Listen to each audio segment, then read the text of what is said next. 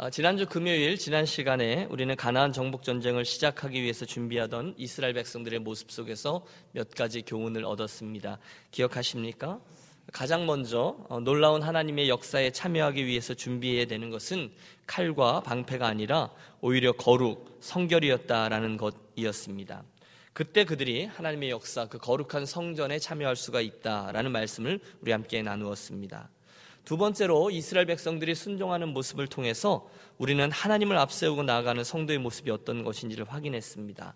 200만 명이 넘는 무리가 그들 그 이렇게 나아가고 있고 저 앞에 한 8마일이나 되는 저 앞선 곳에 하나님의 법계가 나아가고 있었고 이스라엘 백성들은 그 거리를 유지한 채 모든 백성들이 하나님의 앞서 가심을 보면서 따라갔습니다. 세 번째 비결도 있었습니다. 그것은 바로 끝까지의 순종이었습니다. 장애물이 있어도 순종하는 거죠. 비록 요단강은 아직 넘실대고 있었지만 그들이 약속의 말씀을 믿고 그들의 발을 먼저 담궜을 때에 그 순간에 물이 끊어지는 기적을 체험하게 되었습니다. 그리고 마지막으로 우리는 그 일 속에 담겨 있던 리더들의 헌신을 확인했습니다. 제사장들은 순종의 선봉에 섰었고요. 이스라엘 백성들 전체가 다 요단강을 건너가게 될 때까지 그들은 그 강 바닥에 버티고 서 있어야 했습니다. 모든 백성이 다 건넌 후에야 비로소 그 강바닥에서 올라와 많은 땅 위로 건너설 수가 있는 거죠. 그게 리더들 순종의 몫이었습니다. 그러므로 여러분 가나안 땅에 있던 이들이 드디어 열이 그 어, 요단강을 건넌 것이고요. 이제 여리고가 보이는 곳에 이제 드디어 들어가게 된 것이죠. 그리고 나서 오늘 우리가 살피려고 하는 이 여호수아 4장의 말씀은 요단강 도하 직전에 그 직후에 하나님께서 그들에게 무엇을 명하셨고 그들이 어떻게 행했는지에 관한 내용입니다. 우리가 시간 관계상 뒷부분을 읽었는데요. 여러분 1절부터 3절의 말씀을 보시면 여러분 앞부분과 뒷부분이 같은 내용이 두 번 반복되지만 이렇게 되어 있습니다. 온 백성이 요단 건너기를 마침에 여호와께서 여호수아에게 일러이 가라사대 백성의 매 지파에 한 사람씩 열두 사람을 택하여 그들에게 명하여 이르기를 요단 가운데 제사장들의 발이 굳게 선 그곳에서 돌 열두를 취하고 그것을 가져다가 오늘 밤 너희의 유숙할 곳에 두라. 여러분 그림을 그려보세요. 무슨 얘기입니까? 그들이 요단 강바닥의 한 가운데서 제사장들이 발을 버티고 서 있던 그곳에서 각각의 지파를 대표하는 열두 사람이 각각 하나씩의 돌들을 취하여 올라오라는 것입니다. 뭐 하려고요? 그 돌무더기들을 쌓아서 기념비를 세우기 위해서라는 것입니다. 6절을 보면 이렇게 돼 있어요. 이것이 너희 중에 표징이 되리라. 뭐가 된다고요? 표징이 된다고요. 그 기념비가 그들에게 있어서 하나님께서 이러이러한 놀라운 일을 행하셨습니다라는 표징이 된다는 거예요. 또 있어요. 이어지는 말씀은 후일에 너희 자손이 물어가로되 이 돌들이 무슨 뜻이뇨 하거든. 다시 말하면 먼 훗날에 아버지 또는 할아버지 이 돌무더기가 뭐예요? 라고 물으면 그것에 대해서 대답하면서 이 요단물이 하나님께서 행하신 놀라운 기적의 손길에 의해서 끊어졌단다 라고 대답하면서 하나님께서 행하셨던 일을 가르쳐 주라 라는 말씀이었습니다. 즉 증표와 가르침 이게 기념비의 두 가지 목적이에요. 그래서요. 9절 그들이 어떻게 순종했는지 보세요. 여호수아가 또 요단 가운데 곧 언약궤를 맨 제사장들의 발이 선 곳에 돌 열두를 세웠더니 말씀 그대로 한 거예요. 이제 됐다, 이제 살았다, 한숨 돌리자가 아니라 그 소중한 경험을 가지고 하나님이 행하신 일을 증거하는 장소로 만드느라 그들은 계속해서 할 일을 하였습니다. 그게 이제 여호수아 사장의 내용이죠. 자, 여러분 이 이야기를 저와 여러분의 삶 속으로 가지고 가 보시죠. 오늘 저와 여러분의 삶에도 하나님께서 행해 주신 놀라운 일들이 많이 있습니다. 아멘입니까? 저와 여러분 삶에도 하나님께서 함께 해오신 일들이 있어요. 믿음의 여정 가운데서도 이러저런 고생으로 인해서 고민하고 또 중간에 힘들고 빠져나갈 길이 없는 것 같고 그래서 하나님께 열심히 기도했는데 하나님이 즉시로 또는 그 과정 중에 우리들에게 응답하셔서 우리들에게 은혜의 추억으로 해력해 주신 일들이 많이 있습니다. 그럴 때 참 좋아요. 아, 하나님 정말, 야, 이런 게 예수 믿는 거죠. 그런데 그게 오래 가면 좋은데 시간이 가고 또 조금씩 더 지나면서 우리 사람들이 자꾸 그 은혜를 까먹는 그런 일들을 경험하게 된다는 거예요. 가만히 있어봐. 그래, 그런 일들이 있었나? 이런 거죠. 분명히 그때는 하나님 이게 왜 은혜입니까? 그렇게 고백하고 눈물을 흘리던 일조차도 시간이 지나면 아, 그 일이 원래 그렇게 되려고 그랬었나 보지. 또는 더 나아가면 그냥 우연히 그렇게 되었나 보지. 그렇게 생각하게 되곤 한다는 거예요. 바로 그런 우리들의 실력을 아시는 하나님이셨기 때문에 하나님은 이스라엘에 이 일을 명령하신 것 같습니다. 여러분 19절 저 뒤에 보시겠어요? 정월 10일에 백성이 요단에서 올라와서 여리고 동편 지경 길갈에 진침해 여호수아가 그 요단에서 가져온 열두 돌을 길갈에 세우고 어디에 세웠습니까? 길갈에 세웠다는 거예요. 이스라엘이 그곳에 이르러서 돌로 무더기를 쌓아 기념비를 세웠어요. 여러분 얼마나인지 모르겠어요. 이만한 바위를 가져왔으면 뭐 이만큼 높았을 것이고 요만한 돌들을 가져왔으면 한 요 정도 되는 돌무더기가 되지 않을까 싶습니다. 그러나 사이즈와는 상관없이 그 기념비를 세웠다는 것이고요. 오늘 우리들의 관심사가 바로 그 기념비에 있습니다. 그 돌무더기가 오늘 우리들에게 무슨 의미가 있습니까? 여러분 재밌죠? 우리 하나님이 기독교 교육의 천재이시잖아요. 특별히 시청각 교육을 너무너무 잘하시죠. 무화과 나무를 가지고 하나님 나라의 원리를 말씀해 주셨잖아요. 밭에 자라나는 곡식과 가라지 이야기를 가지고 하늘 하나님 나라를 얘기했고요. 하늘을 나는 새를 사용하셔서 이야기하셨잖아요. 갈릴리에 가서는 그물을 가지고 그물을 내려서 고기 잡는 걸 가지고 하나님 나라를 이야기하셨고 풍랑 있는 파도를 가지고 말씀하셨고요. 끝이 없습니다. 또 유목민이었던 이스라엘 백성들에게 양과 염소 가지고 말씀하셨고 마지막에는 여러분 예수님께서 마지막으로 해주신 시청각 교육이 그 떡과 포도주셨잖아요. 당신의 진리와 하나님 나라에 대한 이것은 내 몸이다, 이것은 내 피다 이렇게 말씀하셨습니다. 이 떡을 먹을 때마다 이 잔을 마실 때마다 뭘 하라고요? 나를 기념하라 하셨습니다. 똑같아요. 구약도 마찬가지입니다. 여러분 구약 성경에 나온 온갖 제사 제도와 또 성막과 성구들은 엄청난 하나님의 진리, 구원에도 신비를 담고 있는 시청각 교제였어요. 그리고 오늘 이 돌무더기들도 여러분 상상을 해보세요. 요단강 바닥에서 취했던 그 돌들로 만든 무더기도 그 기념비도 똑같습니다. 하나님의 비밀이 담겨 있어요. 무슨 비밀입니까? 본문 속으로 한 걸음 더 들어가 봅니다.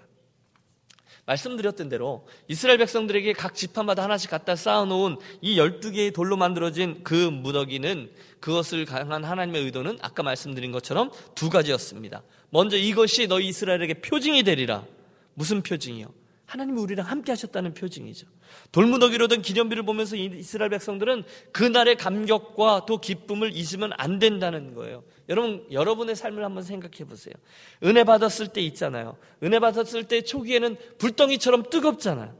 그러다가 나중에 어느덧 시름시름 해서 그 은혜를 다 빼먹고 식어버린 타다 남은 나무 쪽과 같이 변해버리는 신앙인들이 얼마나 많은지 모릅니다. 여러분, 내 이야기가 되지 않기 위해 우리가 애를 써야 합니다. 정말 열심히 예수 믿어야 됩니다. 대신에 그 표징 때문에 그 감격을 날마다 잊지 않고 처음과 나중에 똑같은 모습으로 살아가야 한다는 거예요. 그게 이 기념비를 주신 하나님의 목적이라는 거죠. 사랑하는 여러분, 어, 살아보니까요, 또 목회자로 걷다 보니까 제일 좋은 사람이 누구냐 하면 변하지 않는 사람이더라고요. 여러분 경험해 보셨어요? 동의하시죠? 여러분 또 거꾸로 말해 보시죠. 제일 좋은 목사가 누굴까요? 예, 변하지 않는 목사죠. 요한계시록의 에베소 교회를 보면 주님께 꾸중을 들었습니다. 꾸중 들은 이유는 하나입니다. 첫사랑, 변했어요. 첫사랑을 잃어버렸기 때문이었습니다. 하나님으로부터 은혜를 받았어요. 여러분 뜨겁죠. 중간중간에 하나님의 은혜가 임하죠. 여러분 우리가 두 주 전에 우리 십자가 이야기를 할 때 아 그렇지 그 은혜가 나의 것이지 생각했죠. 가슴이 뜨거워질 때가 있어요. 그런데 그거를 잃어버릴 때가 있는데 그걸 안 좋아하신다는 거예요. 그래서 하나님은 이스라엘로 하여금 길갈에 가나안 땅의 첫 정복지, 정, 첫 번째 정착지에 요단강에서 취한 돌로 기념비를 세워 놓으라 명하셨어요. 그게 하나님이 우리와 함께 하셨다라는 것의 표징이니까요. 그게 하나님께서 당신의 백성들을 그만큼 사랑한다라는 증거니까요. 그게 기념비예요. 그래서 훗날에도요. 문제가 있으면 하나님 이스라엘 백성들에게 말씀하셨어요. 길갈로 가라는 거예요. 여러분 우리가 사사기에 보면요. 지금 이제 여호수아 시대잖아요. 가나안 정복 전쟁이 맞춰지고 그래서 이제 어느 정도 살만하면 이스라엘 백성들이 또 하나님을 떠나요. 사사 시대가 되었어요. 사사 시대에 이스라엘 향한 하나님의 첫 번째 메시지가 바로 그 길갈에서 온 사자를 통해서 전해집니다. 왜 하나님께서 길갈에서 온 사자를 통해서 말씀하셨을까요? 하필이면 왜 길갈일까요? 지금 이 이야기입니다. 거기에 그 가난 정복의 첫 번째 감격이 있는 자리로 그 시선을, 그 영성을 새롭게 맞추고 다시금 그 열정을 새롭게 회복하라는 것입니다. 할렐루야. 여러분, 여러분의 생각을 해보세요. 여러분, 주님과 함께 걸어오셨잖아요. 또 걷고 계시잖아요. 이 믿음의 여정 중에 여러분 이러저런 영적인 이런 기념비들을 가지고 계실 거예요. 이런 거죠. 아, 그 일은 하나님의 은혜였습니다. 하나님 그만큼 나를 사랑하신다는 거야. 이건 그분 사랑의 흔적이야. 그런 것들이 저와 여러분에게 있어요. 여러분 있어요, 없어요? 있어요.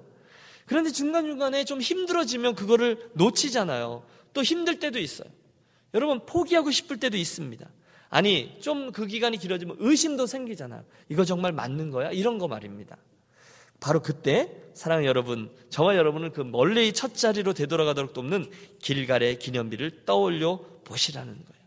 여러분 제가 올해 1월 첫 주에 유년교회를 방문해서 여러분을 만나서 갈릴리로 가라라는 말씀을 나누었습니다. 누가 그 말씀에 해당되지 않는 분이 있겠습니까?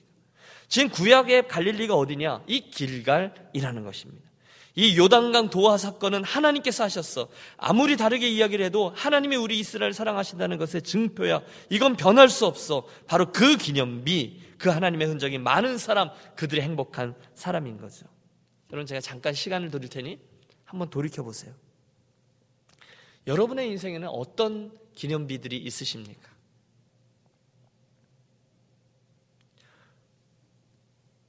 혹시 오늘 저와 여러분이 힘들어하고 있는 그 고난은 하나님의 그 기념비 제작 과정은 아닐까요? 이런 도전도 있습니다. 혹시 특별한 기념비가 없는데요? 라고 생각하십니까? 그렇다면 오늘 우리들의 인생에, 앞으로 우리들의 인생에 하나님의 기념비, 그런 하나님의 흔적들을 많이 허락해달라고 우리 그렇게 기도하도록 하겠습니다. 신약시대의 사도 바울 한번 생각해 보세요. 그는 어느 날 담에색 도상에서 예수 그리스도를 정면 충돌하며 체험합니다. 그리고 그날 이후에 그는 담에색을 향하던 길가에서 예수님과 함께 만나서 그 인생이 완전히 바뀌었던 사건을 절대로 잊지 않습니다. 사도 바울이 어떻게 해서 그것을 잊지 않았다라고 목사님 말씀하십니까? 예, 신약의 중요한 거점들마다 사도 바울은 그 이야기를 계속해서 반복하여 증언하고 있는 것을 통해 알 수 있습니다. 사도 바울은 왜 자꾸 그 얘기를 할까요? 왜 자꾸 형제들아 하면서 내가 담에색 도상에서 왜 자꾸 그 얘기를 합니까? 왜 기회만 있으면 그 이야기를 반복하여 간증합니까? 틀림없죠. 사명이 흔들릴 때마다, 의심이 생길 때마다, 여러분 고난이 닥칠 때마다, 여러분 그가 얼마나 수많은 밤을 가슴 졸이면서 잠이 들었겠어요. 때로는 감옥에서 잠들고, 때로는 길에서 잠들고, 이거 내 인생 이거 맞는 거예요. 사단이 얼마나 자꾸 그에게 의심을 했겠, 의심의 그런 씨앗들을 놓았을까요? 그럴 때마다 그가 바로 이 길가의 자리로 되돌아가는 거예요. 자꾸 그때 일을 되돌이키는 거예요. 내가 전에는 회방자요, 핍박자요, 포행자였으나 도리어 극류를 입은 것은 그런 죄인, 죄인 중에 괴수였던 자신을 하나님이 어떻게 다루셨는지를 곱씹고 또 곱씹은 것이죠. 그에게 있어서 그것은 표징입니다. 그에게 있어서 그 담에색 도상에서의 경험은 그에게 있어서 기념비입니다. 사랑하는 여러분, 오늘 저와 여러분의 인생에 하나님과의 만남 또는 그분께 주셨던 특별한 은혜들이 기억나십니까? 그것들을 여러분 한번 잘 떠올려서 저와 여러분 인생의 기념비로 만드시기를 권합니다. 그 은혜들을 망각의 바다로 내던지고 무책임하게 그냥 떠돌려 떠 이렇게 떠내려 보내지 마십시오. 때마다 그런 날이 오면 그것을 기념하십시오. 맞아. 그때 하나님께서 나를 그렇게 만져주셨지. 그때 하나님 나에게 그렇게 음성 들려주셨지. 그때 하나님 우리 교회에게 이런 은혜를 주셨지. 여러분 그 표징, 우리는 그 표징과 그 은혜들을 자꾸 까먹어요. 시간이 좀 지나면 그게 그냥 그렇게 일어난 거라고 생각을 해요. 그러지 않고 그 일들 우리들에게 거울이 되어 길갈이 되어 우리들을 든든히 붙들어줄 기념비가 필요해서 하나님은 그날 길갈에 그 요단 강바닥에서 취한 돌들로 기념비를 세우게 하셨습니다. 이게 하나님의 첫 번째 의도입니다. 두 번째 하나님의 의도는 더 분명합니다. 이어지는 6절을 보시면 후일에 너희 자손이 물어 가로되 이 돌들은 무슨 뜻이뇨 하거든. 여러분 이게 하나님의 목적이 어떤 상황이에요? 훗날에 너희 자손들이 이 돌들이 뭐예요 아버지? 이게 뭐예요 할아버지라고 묻거든. 여러분 21절에도 똑같은 내용이 나옵니다. 이스라엘 자손들에게 일러 이르되 후일에 너희 자손이 그 아베에게 묻기를 이 돌은 무슨 뜻이냐 하거든. 너희는 자손에게 알게 하여 이르기를 그걸 설명해 주라는 거예요. 자기들이 그 엄청난 경험을 통해서 배운 하나님에 대해서 이야기를 해 주라는 거예요. 누구에게요? 후손들에게, 예, 자손들에게. 나중에 전쟁이 다 끝나더라도, 아니, 이스라엘 백성들이 왕정 시대로 넘어가더라도 그 땅에 요단강을 마른 땅과 건넜던 그 이야기들을 그 자녀들에게 그대로 해 주기 위해서 그 시청각 교재를 만들어 놓은 거죠. 종종 저희 집 아이들이 제게 묻습니다. 우리 캐나다에 언제 왔어요? 우리 미국에 언제 왔어요? 왜 왔어요? 아빠 우리 한국에서 어떻게 살다가 왔어요? 그때 여러분 제가 나름대로 최선을 다해서 이야기를 해줍니다. 그때 여러분 혹시 의붓 아버지, 의붓 어머니는 그딴 거 알아서 뭐해? 뭐 이러고 구박할지도 모르겠어요. 여러분 그렇지 않습니까? 어? 그딴 거 몰라도 돼. 어? 요즘 내가 니들 때문에 정말 지긋지긋하게 고생했는데 너희는 그런 거 알 거 없어. 공부나 열심히 해. 여러분 그렇게 혹시 이렇게 핀잔 주지는 않으십니까? 오늘 본문을 보세요. 이게 굉장한 기독교 교육의 거점인 거죠. 후일에 너희 자손이 묻거든 그때 그 기념비와 관련된 하나님 이야기를 해 주라는 것입니다. 그것을 가장 중요한 신앙 교육의 방법으로 삼으라는 거예요. 왜? 그 기억의 그 조각조각들이 그 영향력이 그 자녀들에게 엄청난 것으로 화하기 때문에 그렇습니다. 제가 아는 게 별로 없어서 저희 가족 이야기, 어릴 때 이야기밖에 별로 할 게 없는데 저희 아버님 이야기를 종종 드렸어요. 18세에 인민군으로 끌려 나오셨고요. 6.25에 참전하셨습니다. 그 다음에 험악한 세월을 살아오셨죠. 그 중에 제가 아는 아버님의 스토리들은 단편들입니다. 조각조각 나 있어요. 잘 얘기 안 해주세요. 뭐 그런데 이제 그 중에 저에게 기억나는 것들이 있어요. 예를 들어 제 아버님의 할머니 되시는 저의 뭐 증조 할머니죠. 그분은 평북 선천에 있는 초기 신앙인 중에 한 분이었다는 거예요. 그 당시에 한국의 예루살렘으로 가장 먼저 복음이 들어온 게 평북 선천 신이즈 그쪽이었거든요. 그런데 그곳에서 저희 아버님이 처음 신앙생활을 했고 어릴 때 교회 다니셨던 이야기들을 좀 해주세요. 심지어 그 교회에서 어떻게 장난치셨는지 했던 이야기들을 제가 기억합니다. 선천에 신성학교라는 곳이 있어요. 그곳 이야기도 기억납니다. 또 나중에 이제 어, 유엔군에게 잡히셔서 거제도 포로 수용소에 계시다가 방공포로로 수용소를 탈출하실 때 당시 왼쪽 포켓에 유일하게 담고 나왔던 성경책 이야기도 저는 기억하고 있습니다. 그리고 그런 조그만 이야기들 하나하나들마다 거기에 묻어 있는 하나님의 이야기들은 오늘의 제게 있어서 굉장한 하나님 나라의 흔적들로 화합니다. 분명한 것은 그때 그 이야기들이 오늘의 저를 김신일이라는 한 그리스도인들이 있게 한 데 있어서 지대한 영향을 끼쳤다는 여러분 제가 무슨 이야기를 하려고 하는지 눈치채셨죠? 그 하나님 경험의 이야기들이 저와 여러분의 자녀들과 후손들에게 굉장히 중요하다라는 말씀을 드리는 거예요. 특별히 하나님에 대한 이야기들이 있잖아요. 그분과 관련된 이야기들이 있잖아요. 아이들에게 일부러 해 주어야 된다는 거예요. 찬스를 만들어서 해 주어야 된다는 거예요. 출애굽기 12장에 보면 동일한 표현과 하나님의 요구가 나옵니다. 6월절에 대한 이야기인데 똑같은 얘기예요. 혹시 후일의 자손들이 그 6월절 예식에 무슨 뜻이 있느냐라고 묻거든 여호와께서 애굽 사람을 치실 때에 애굽에 있는 이스라엘 자손의 집을 넘으사 우리의 집을 구원하셨느니라 하라라고 되어 있습니다. 똑같은 얘기죠. 그때 하나님이 그들을 어떻게 구원했는지 그게 그들에게 무슨 의미가 있는지 분명히 가르치라는 거예요. 그래서 이스라엘 유대인들은 지금도 유월절만 되면 함께 모여서 예식을 행합니다. 그리고 유월절 예식을 통해서 하나님께서 우리들의 고난 가운데 어떻게 우리를 구원하셨는지를 자녀들을 계속해서 가르치는 거죠. 형식이 중요하지 않아요. 그 형식은 tool로 삼아서 그 속에 담긴 영성, spirit을 전달해 주라는 것입니다. 요즘 이제 애들이 어, 위에 두 놈이 다 떠나 있어서 잘 못 해주는데 제 아이들을 이제 옆에 태우고 다니면서 제 아이들에게 그, 어, 그 아이들이 어렸을 때 이야기들 종종 해주곤 했어요. 또는 뭐 제 기억에 이렇게 자기 전에 침대에서 2층 침대면 거기 이제 같이 누워서 어, 옛날 이야기들을 해줍니다. 그럼 얼마나 좋아하는지 몰라요. 그런데 그러다 보면 그 아이들에 대한 옛날 이야기니까요. 자연히 하나님에 관한 이야기들이 같이 묻어서 나와요. 그때 그걸 아이들이 모두 다 듣게 하라는 거예요. 여러분 일부러 뭐 오버할 필요는 없죠. 그러나 솔직히 말해주는 거예요. 엄마 아빠의 삶에 하나님께서 지금 까지 어떤 일을 행하셨는지, 어떤 도전을 해오셨는지, 그때그때마다 하나님께서 해주셨던 굵직굵직한 스토리가 있잖아요. 뭐 강원도 목회 때, 또 캐나다에 갔을 때, 켄터키에서 하나님께서 주셨던, 텍사스에서 하나님 주셨던, 그리고 캘리포니아, 그 여정들마다 하나님께서 엄마 아빠에게 담아주셨던 그런 스토리들과 의미들을 말해주라는 거예요. 너희들이 엄마 뱃속에 있을 때 엄마 아빠가 어떤 기도를 했었는지, 지금 너희가 하나님 앞에서 인생을 살아갈 때 엄마 아빠의 바람이 어떤 것인지를 이야기를 해주는 거예요. 그러면 아이들이 안 듣는 것 같지만 다 듣는 거예요. 다 기억하는 거예요. 그때면 눈망울이 초롱초롱하죠.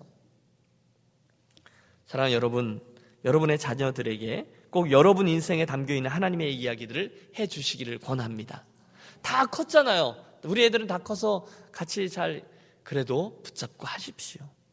여러분 인생의 요단강들 이야기를 해주세요. 관심 없지만 다 관심이 있습니다.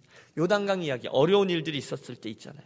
그때 엄마 아빠의 마음이 어땠는지 솔직히 얘기하는 거죠. 내가 어떤 기도를 했는지, 아빠가 어떤 의심을 했는지, 그런데 하나님이 그때 어떤 일들을 해서 어떤 간증을 주셨는지 그 이야기들을 꼭 해 주시라는 거예요. 그게 뭐죠? 이 길가에 쌓여져 있는 돌 무더기 기념비입니다.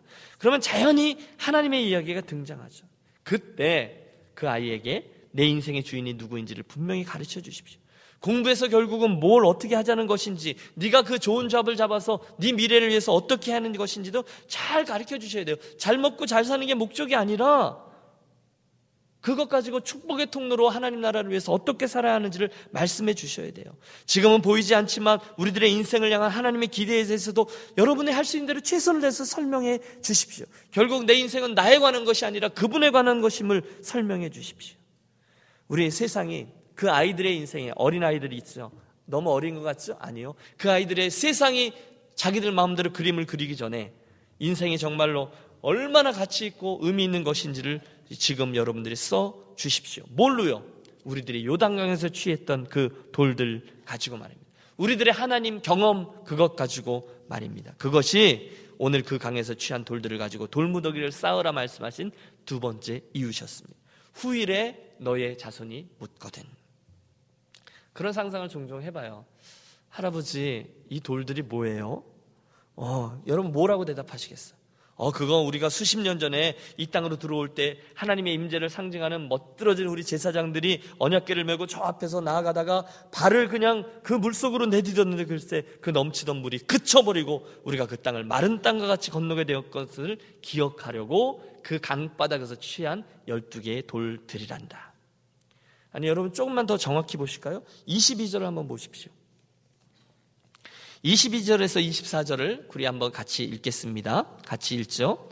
너희는 너희의 자손들에게 알게 하여 이르기를 이스라엘이 마른 땅을 밟고 이 요단을 건넜습니다.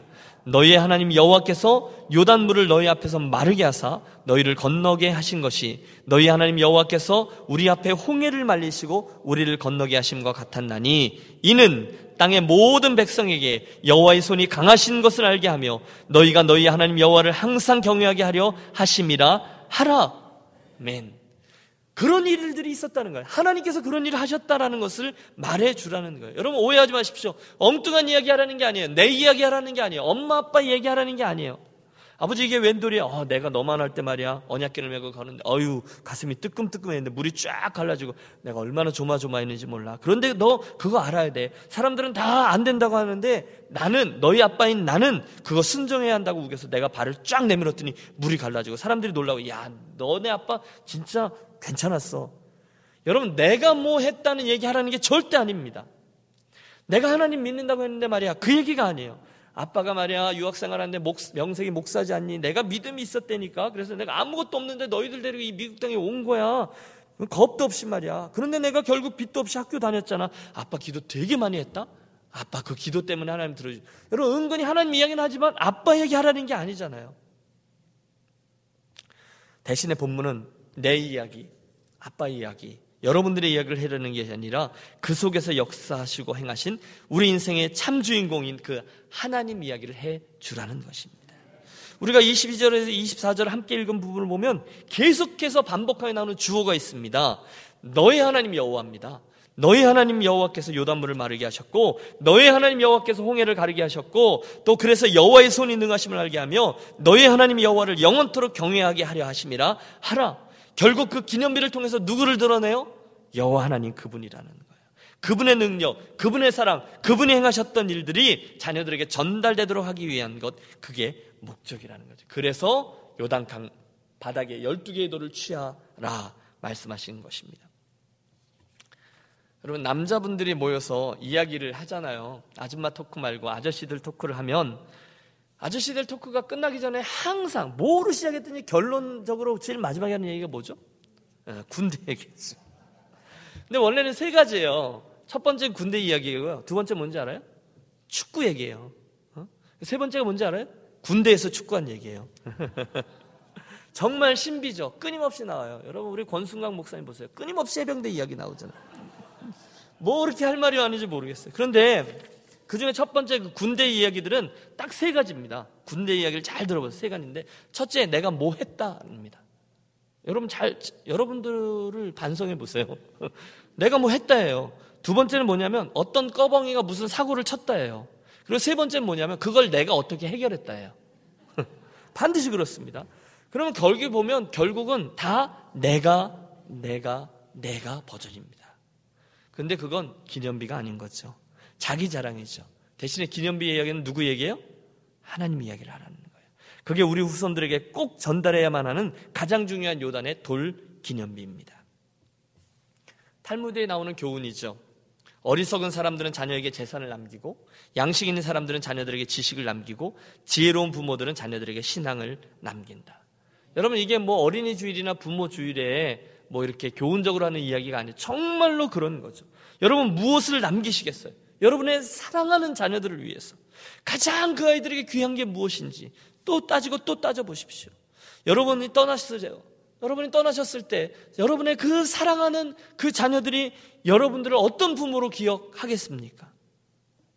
다윗의 유언은 감동입니다. 역대상 28장 9절. 내 아들 솔로모나 너는 내 아비의 하나님을 알고 온전한 마음과 기쁜 뜻으로 섬길지어다. 기가 막힌 유언입니다.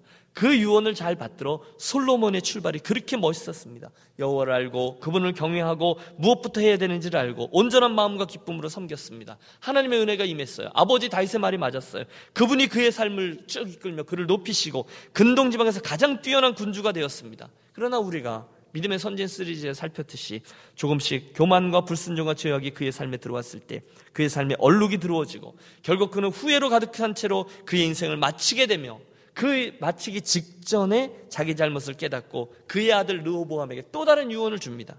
전도서 12장 13절 일의 결국을 다 들었으니 하나님을 경외하고 그 명령을 지킬지어다 이것이 사람의 본분이니라. 똑같은 이야기예요. 가장 중요한 게 뭔지 그들은 알았습니다. 여러분 공동체적으로도 마찬가지입니다. 믿음의 선배님들이 여기 많이 계십니다. 여러분 믿음의 선배님들 되신 분들은 여러분 뒤에 따라오는 후배들에게 무슨 이야기를 나누어 주시겠습니까? 아, 우리 옛날에 이런 거 했어. 그 말씀을 해주시겠습니까? 아니요. 거기서 주어가 나, 우리로 되어 있으면 여러분 그거는 글쎄요.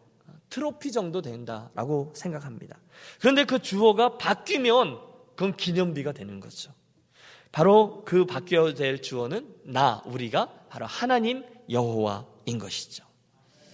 여러분 정확한 정보는 다 기억이 되지 않지만 다 나지 않지만 어, 내용으로 전하고 싶은 스토리가 하나 있어요. 미국의 그 high school인데 여러분 high school 가보시면 그 복도에 트로피 이런 거 있고 뭐 사진들이 있고 배구 또 농구 이런 거 쫙 있잖아요. 그런데 이 친구가 엄청 노력해서 정말 전국 대회에서 여러 번 우승을 차지하게 했다는 거죠. 그게 그의 high school 때 가장 뛰어난 목표였다는 거예요. 최선을 다하는 거예요. 멋있게 그 복도가 그의 사진과 그로 그가 주장이 돼서 땄던 트로피들로 가득 차게 되었어요. 정말 proud하죠. 수년 후에 그에게 소포가 하나 도착합니다. 열어보니 검게 그을린 트로피들과 편지가 한 통 들어있더래요. 어떤 사람이 학교에 쓰레기 소각장을 지나가고 있는데 그 학교가 renovation 하면서 이게 골칫덩어리라서 그거 갖다 버린 트로피들이 뒹굴고 있더라는 거죠. 그래서 그 사람이 아 이거 우리들은 이렇게 태워버리지만 그때 그 친구 그 스타 플레이어에게는 무척 중요한 것일 수 있는데 그래서 챙겨서 고맙게도 소포로 보내줬다는 거예요. 그게 뭐죠? 트로피라는 거예요. 나는 아무리 내가 내가 해도 사실 여러분 몇 년만 지나면 아니 renovation 한 번만 하면 다 쓰레기장으로 가야 되는 게 트로피인 거죠. 저와 여러분의 인생에 내가가 들어가면 반드시 트로피가 됩니다. 오늘 우리들이 하는 길갈의 기념비는 트로피가 아니에요. 하나님 이야기 그분이 주어가 된 기념비인 거죠. 바라기는 저와 여러분의 섬김과 성취와 발걸음 무엇이 되든지 나는 나는 이라는 트로피가 아니라 하나님 그분이 주어가 되는 길갈의 기념비들이 되시기를 축복합니다. 그게 우리들의 인생의 기념비, 우리의 자녀들에게 아, 표징과 또 그들을 가르치는 멋들어진 그런 시청각 교제가 되는 거죠. 말씀을 정리합니다.